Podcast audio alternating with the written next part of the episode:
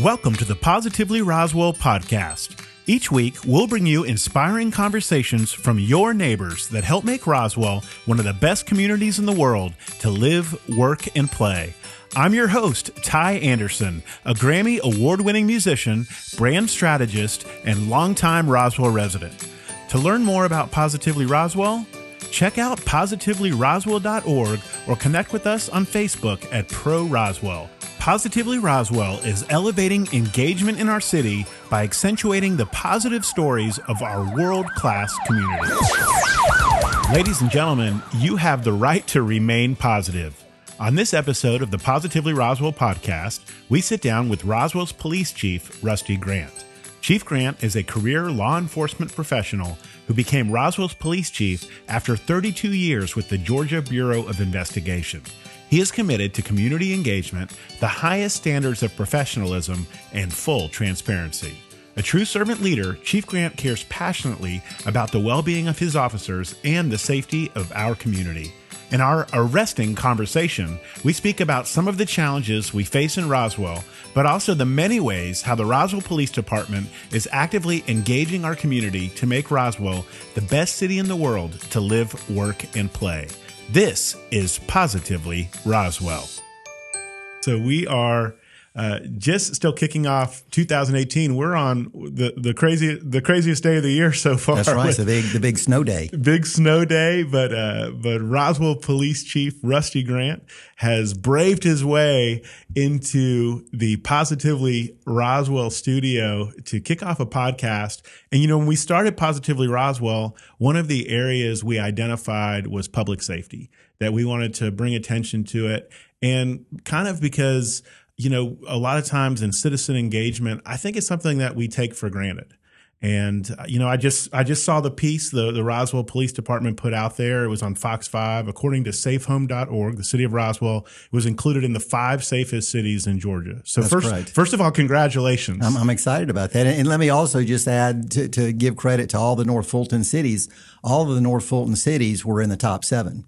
So that that tells you something about our area and the, and the people that that we that we have as citizens. It says something about our police, and it says It does, something it about about you as and your leadership. And I think a lot of times, public safety, crime is one of those things that we probably just take for granted. When it when it is really good and safe, it's not that we don't have parades, and you know, there's Right. maybe a few awards, but but you're you become very hyper aware of it when there really is a problem. Right. And so I think, um, and maybe that's a little bit of an excuse for us having not spoken to you earlier as we were getting started, because there, it seems like there's, there's always other pressing issues that, that people are talking about. There's new developments. There, there's good things. There, there's bad things. And, and maybe we only think about policing when we're, uh, maybe getting pulled over for that speeding ticket or, or when we see a story on the news that isn't so good. But day in and day out, we live in a great, safe community.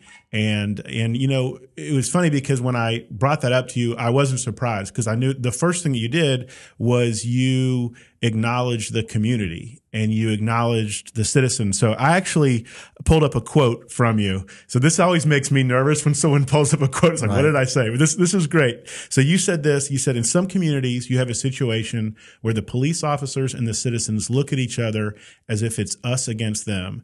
And that's true of the police as well as the other side, Grant said. And when you have that in a community, it's not a good thing. Correct. And that was a quote just right when you first took the job. This idea of community policing, um, it maybe be, be, you know, became in vogue about a year ago. Um, but it's been something that you've been committed to right from the start. That's true. And, and that, that comment also wasn't necessarily all about Roswell. It was about what was going on in other parts of the country at, at the time with other police departments in other, other cities. So, um, Roswell's is, is so fortunate to, again, to have the citizens that, that we have. Our, our crime for 2017 was down 4% over the previous year. So it's, so, so the trend is that crime is getting better. As you were talking about the recent election that we've had, to me, what was exciting about the recent er- election from a policing standpoint is that crime and the police were never discussed. That never was, oh, we need to do something about the crime. We need to improve the police. We need to do this or that as it relates to police or fire in, in, in public safety.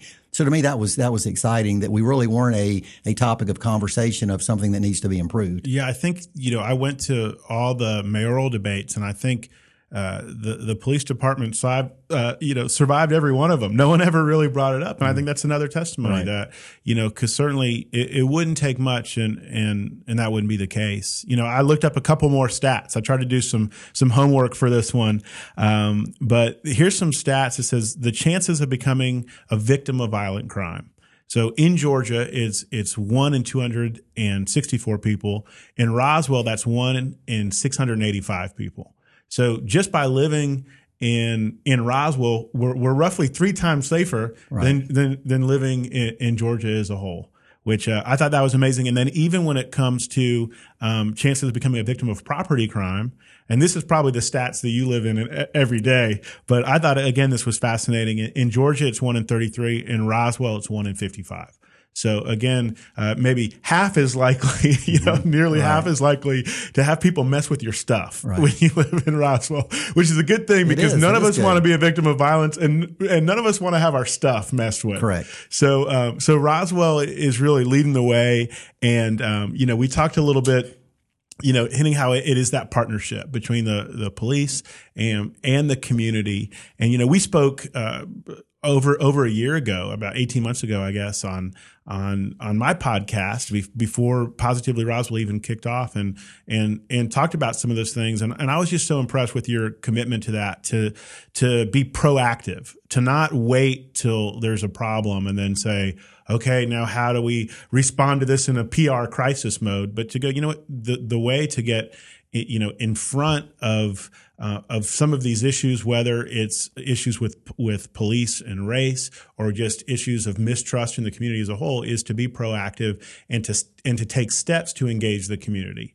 So I, I really appreciate that. And one of the things that you've done on this that, that I wanted you to talk about is coffee with the chief. Sure. So um, I thought it was very bold for a police chief to say, "We're going to do coffee with the chief, and y'all come. There's no agenda. You all can just come. Let's have a cup of coffee together, and anything you want to talk about, you're willing to talk about." Now I imagine you're like you're inviting all the crazies to come out when you do something like that. You, know, it's um, it, it was something that we did maybe about two and a half years ago, and again, it was it was in response not to what was happening in Roswell, but like you say, it was trying to be proactive, looking at what was happening in other other cities with other police departments. So what we wanted to do was to engage the community, invite them to come in and, and talk with me in a in an environment that's that's very relaxing. It's it's it's not intimidating. It's not the police department where you got to go through security to get to get to me. Um, it's just sitting down with a with a cup of coffee and and just talking about whatever you want to talk about.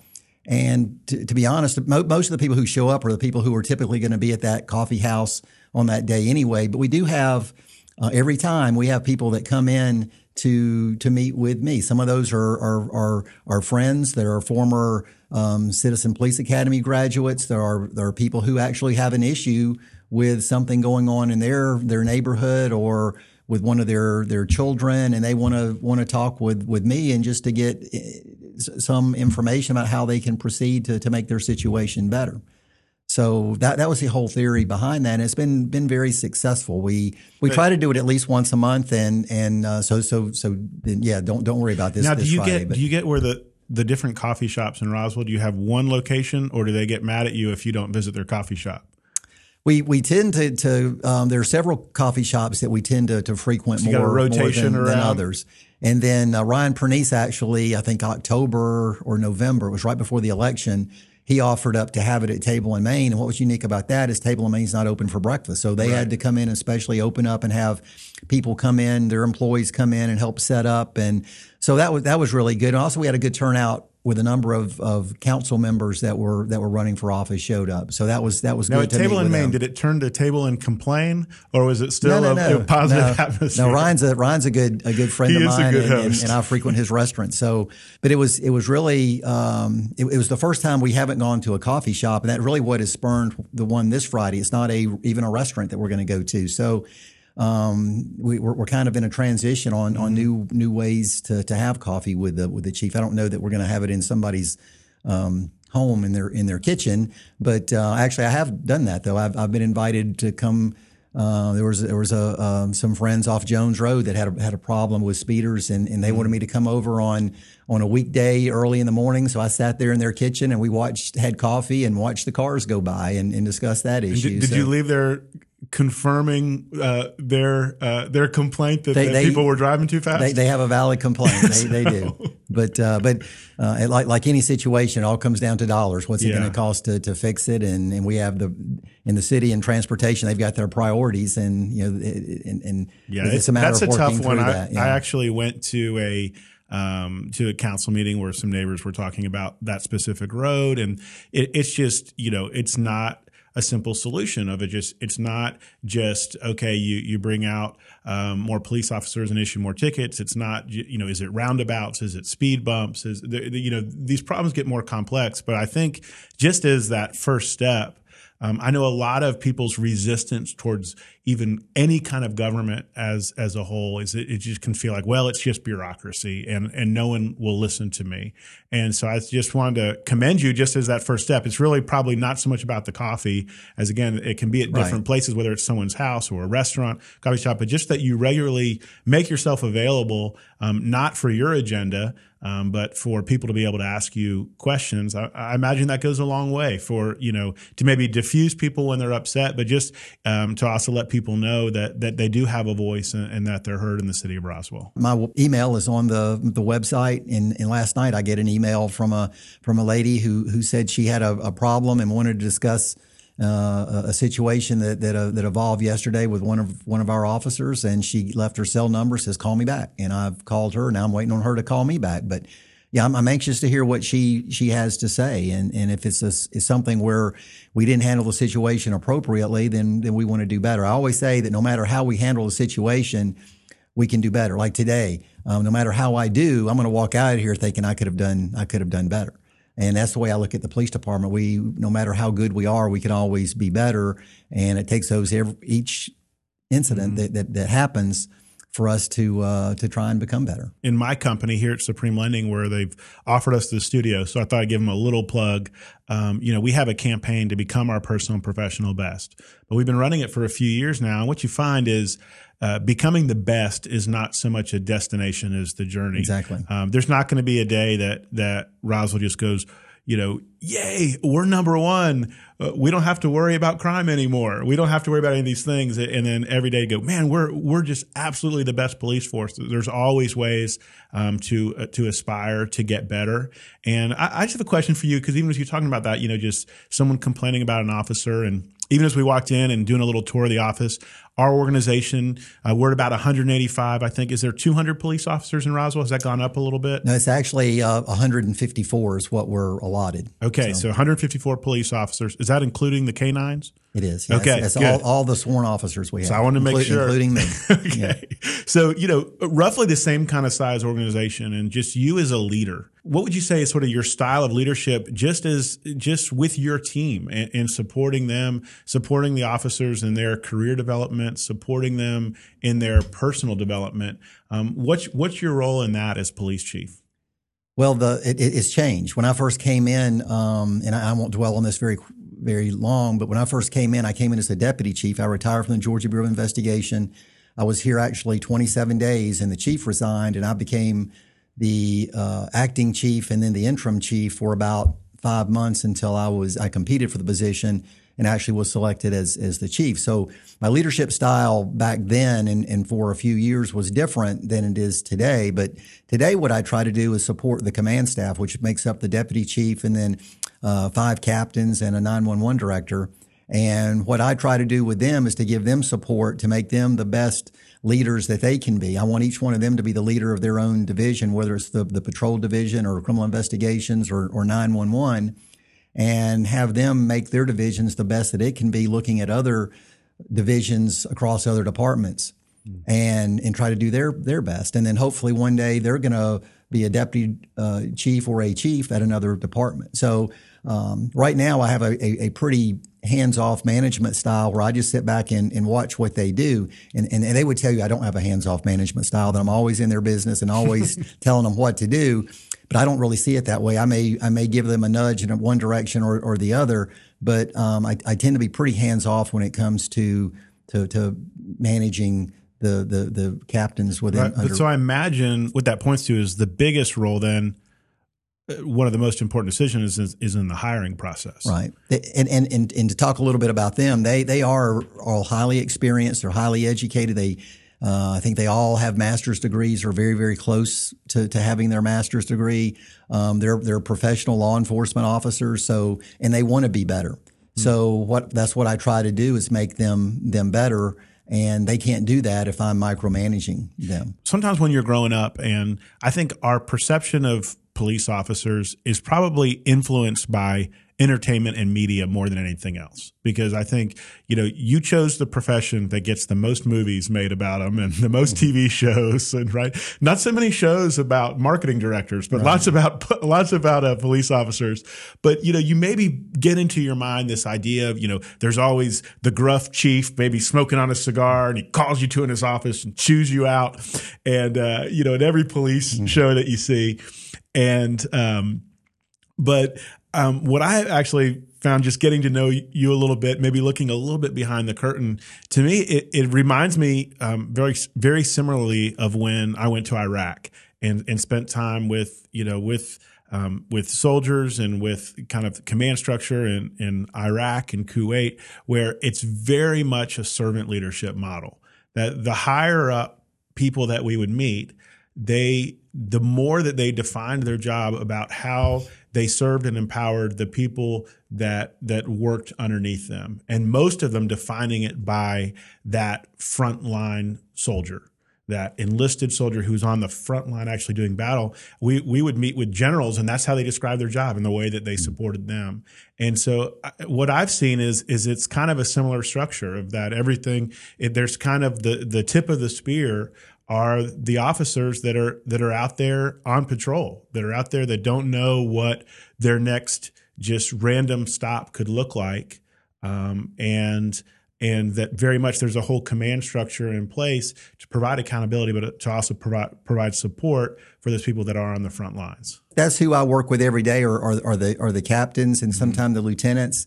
Um, but that being said, we had a, retirement ceremony yesterday for one of our officers. Been there 35 years, and and at that I, I, I spoke, and what I what I mentioned was that I didn't work every day with that officer, but I know a good bit about that officer and what kind of officer that they, they were. And I said that's true with everybody in the in the department. I may not know that everyone has just just had a had a had a baby or what's going on in, in their in their in their life daily.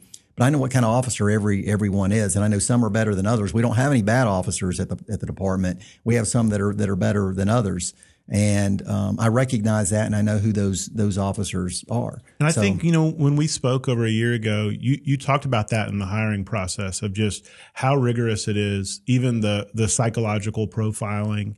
And, and I guess this goes back to maybe the, the media myth, but from some, maybe some gruff experiences as, as a young person or whatever, I think I had a view of police officers as sometimes, you know, having that reputation of being maybe they were, uh, you know, the bully in high school or that person who wanted power so that they, so they take, so they put on the badge so that they can be the, the person in control.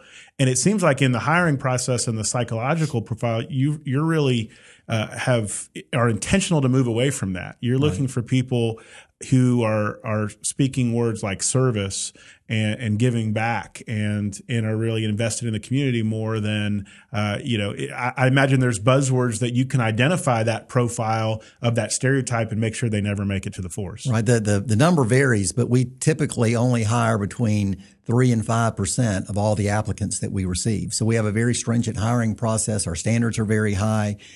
And, and actually on the psychological that, that we do, it's, it's, it's set up specially for us to, to measure their, uh, how, how well they would work in a community oriented policing style.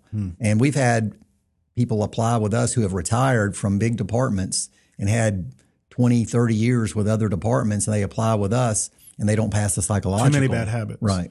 and, and, and that's, and that's not that they're, they're, they were, they just, they're just not a good fit for Roswell. And, and, um, I was talking with somebody yesterday and I don't remember who, who that was, but we were talking about the difference between Roswell and some of the other police departments. And I believe one of the big differences is that at Roswell, the, the, the police officers actually care about the citizens. And I think that's the, the best thing you can say about a police officer is that they, they, they care about the people that they, they police. But what I've seen with any great organization is they're clear about their mission.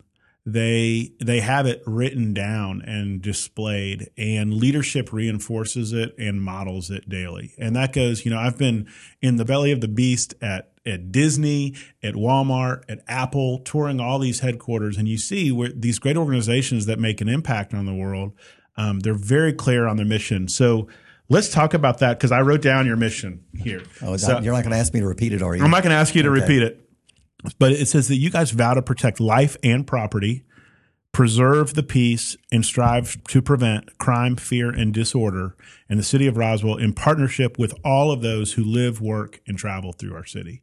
So when it, when I read that, uh, there was part of me as a marketer, I was like, man, they could probably get that down to like a sentence, but it seemed very comprehensive and it seemed very true. You always point to that holistic, that um, that it's a job that you guys can't do on your own, that you want that support, and and that that that it's welcomed that that it seems like you're you really see your job as as a bridge builder it- it, you know supporting your staff um, so supporting your leadership leadership structure and then being a bridge um, to the community. And again as we started i i think those um, those stats kind of bear out. So i have some fun questions because we, we've been pretty serious. So we're going to go light we're going to have some fun questions All right. I've been listening to, to Joe Buck. You're not going to ask like Joe Buck questions, No. Sorry. Okay. All right. But so for Roswell, again, maybe this is my media images, but I want to know: is there a healthy rivalry between the fire department and the police force in the city of Roswell? I would say that, that our relationship is healthy. I wouldn't really say that we have a rivalry between. No rivalry. Like if you got, if we got fire. you guys, like, do you guys do a softball game against each mm-hmm. other? Like, who would win that? If you guys there's- did, well, who would win that softball Well, game? well, there's no question that that who, whatever chief you're talking about is going to. so, so you're talking to me. what so the- about chief to chief Indian leg wrestling? uh, Who's going to the- take it? The, the police chief wins every time. There's no doubt about that. so we'll have to follow that up and see if they would But say the but, same way. but and, and I think typically there is a little bit of rivalry. What about calendar sales? If we were to take uh, pictures of the police, Uh, we're we're you know from from I was going to say we're much better looking, I didn't want to say that, but I'll I'll say it. We'll say you know. so because I yeah I think so maybe but- we'll just but- throw that out there. Yeah. but also our, our, our fire department is different than most fire mm-hmm. departments too. So so I think that one reason we, we don't may not have such a competitive relationship between police and fire is is for that reason. Now now I do have a because very because it's a part time. because it is part time. Right. Yeah. So so and, and I think that that really may affect the, the the antagonistic relationship that some police departments and fire departments have because we're not in competition really. Yeah, With, I've with always them. saw it as not antagonistic. Like you know, in a, in the pinch, in the crisis, everyone's on the same team. But uh, but I saw it as a as a healthy rivalry and just good, friendly, like a good like Roswell Milton, where you know, Right. hey, you you back up a little bit. We're they're all kids from North Fulton, but you know, come that football game, like we really want to beat each other. Yeah, I, I probably shouldn't say this, but I'll say it, and, and I say this jokingly, but several times in my life, I've woken up in the back of an ambulance, Hmm. and every time I'm looking into the eyes of the most handsome fireman I've ever seen. so, so Yeah, uh, you shouldn't have said yeah, that. Yeah, They're yeah. not going to So- let so you I'm- live that. So, so I'm, I'm, I, I got to say that I have a very healthy respect for for what they do, and and, and, and we, we we all serve the people, but we do it differently, and I have a very healthy respect for what what the the firefighters do. All right, next next question that I was just wondering. Um, you, hear this as an urban legend, but do you see an increase in crazy activity when we hit a full moon? Yes. Okay, And anecdotally, we we do. And it's not something we necessarily keep track of. I'm not asking it- you to to, to back it up with I, would- I data, I would say yes. but there's a reason that there's. Yeah. So you go, okay, full moon, Right. the crazies are going to be out. and, and it's not just my experience at Roswell. I've I've worked a number of places and taught with others, and and the in the consensus, not just my opinion, but is yes. Okay. So even in Roswell, full moon, everyone just, you know, yeah, keep an eye on things. So I had a question I was thinking about this. Obviously, one of the biggest areas where police and citizens engage in a negative way is when a citizen has chosen to drink and drive. Putting other people's lives in danger, their own life in danger, results, you know, in a in a, a DUI, and and certainly no laughing matter. But um, was just was wondering now with the just the increase of ride sharing, with Uber and Lyft, it would seem like just from the outside that that would put a big dent in it. That that and and to help lower those instances of drinking and driving. Has that born? Have you seen that? Or have you seen it's just holding about the same? It, it's people, about the same. Not, nothing mm. significant. You, you would think that, but, yeah. but but people who tend to. I think use the the ride share and, and drink. They have somebody that they would have a designated driver or have some other plan in place before ride sharing. And it's those that, that go out every night and stop at a bar on the way home and, and have, you know, several and then get back in the car and drive home are the ones that are typically caught DUI. Mm-hmm. It, it's from my experience, it's rare that somebody one time goes out and has a drink or one too many and, and ends up getting caught. That does happen, but it's usually the one that that that has a pattern of, of mm-hmm. several times a week going out drinking are the ones that tend to get get caught. Yeah, they're on the roads more, so the, the odds are against them. There was a time when you know, especially in the suburbs, you know, a, a taxi service could be inconvenient but people are really without excuse right. these days. I mean, if you're worrying about the cost, you're talking about, you know, anywhere around Roswell, you're talking about probably an under, you know, certainly under $15, under $10 uh, Uber ride.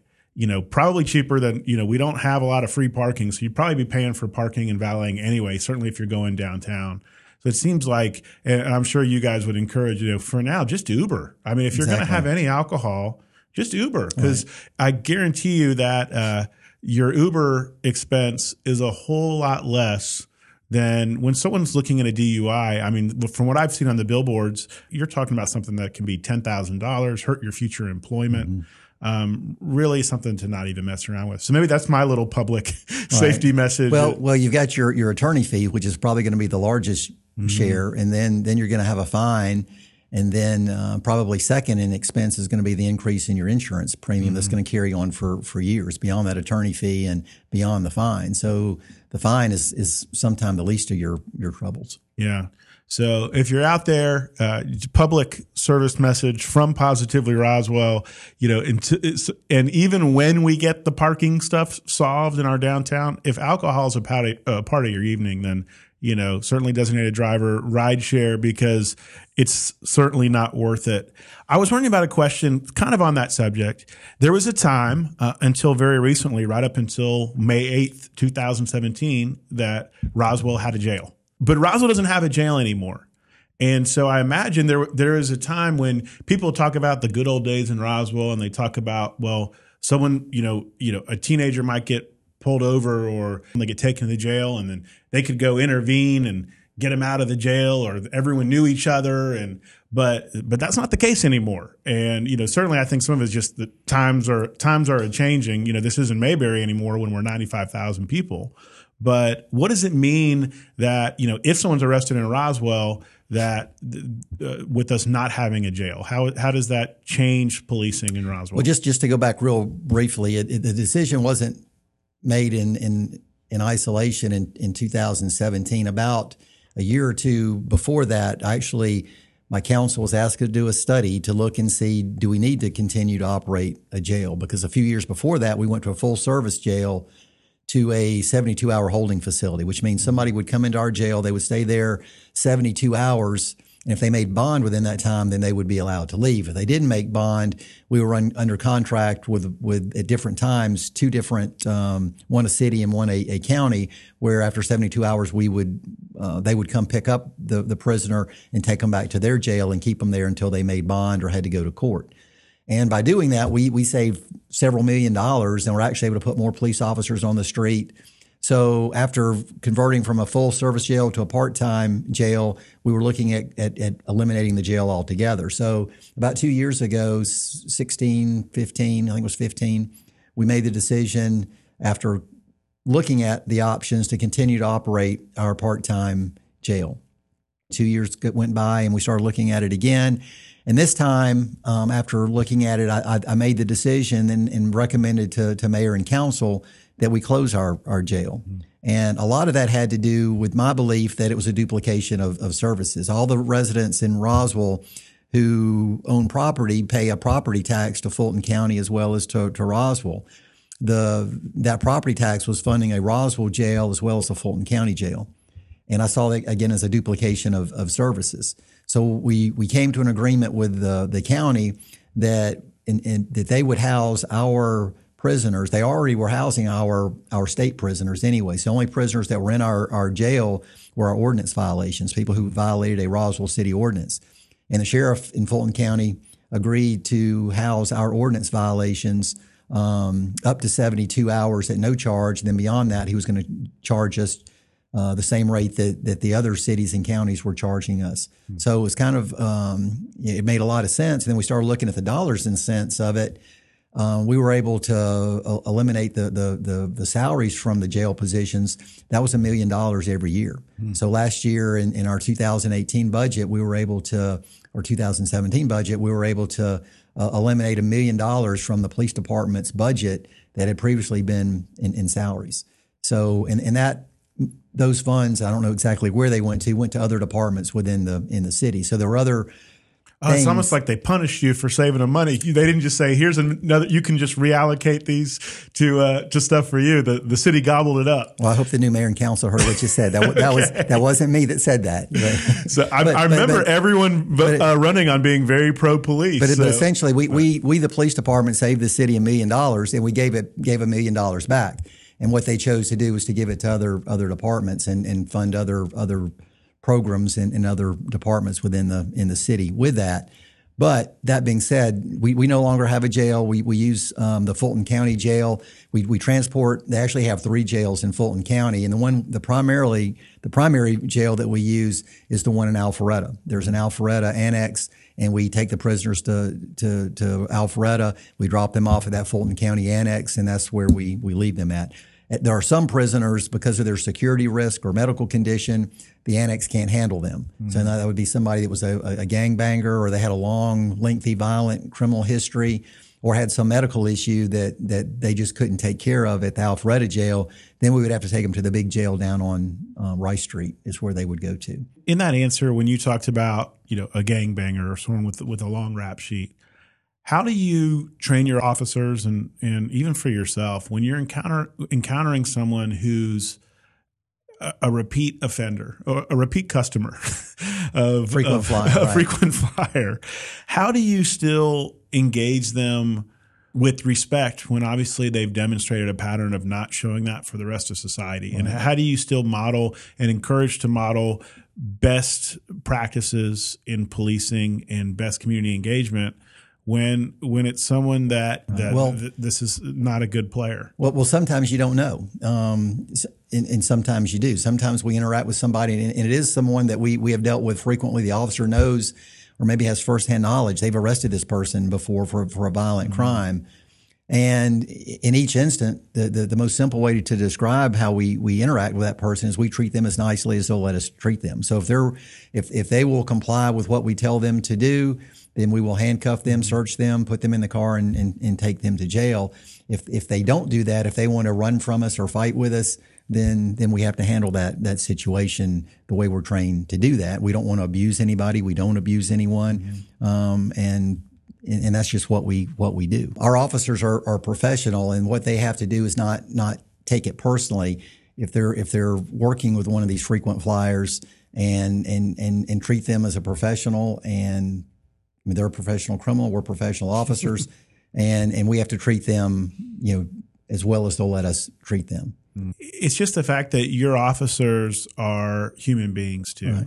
It's impossible to do your job, and I imagine there's a part of it where you don't want to lose your emotions in your heart. I mean, I know um, I saw you just just about a month after um, Natalie Hernandez was was murdered behind mm-hmm. Publix, and um, it was I could tell, you know, I I, I just expressed gratitude for for how well the Roswell police handled that investigation. And um, you know, I if if I talk about it now, I still you can see I tear sure, up, I and I remember then you were tearing up, yeah. and uh, it's not something where you just go do your job as a robot. You still, um, for your officers, you guys are invested in this community and you feel it, and um, how do you have that balance of? I imagine there's things that just you can't help but do your job and not get jaded, right? On, because you're you're interacting with with the worst elements uh, and, and, the worst instincts in human nature uh, right. on the regular. Right. But at the same time, um, you have to keep your you have to keep your humanity and I and I imagine a lot of a lot of people kind of they they do their hearts just grow cold and they grow callous to it. How do you find that balance? Um, as a as a police chief. There's a lot of talk right now with post traumatic stress and post traumatic stress in military and law enforcement and and is it is it the same in the military as it is in law enforcement? It's rare that a police officer has to take someone's life. Where in the military that that may happen more mm-hmm. more frequently. But in law enforcement, what what in fire as well, what we see is daily uh, or, or, or weekly over the course of a 20 or 30 year career, we may see something that, that really bothers us. And, and, and I'll, I'll give you an instance. And I was telling, telling some officers the other day about this. I was, I started my law enforcement career with the Rockdale County Sheriff's Office and my career with, with them started as a college intern. I remember the very first night I was riding with a, with a college in, or as a college intern with a, with a deputy.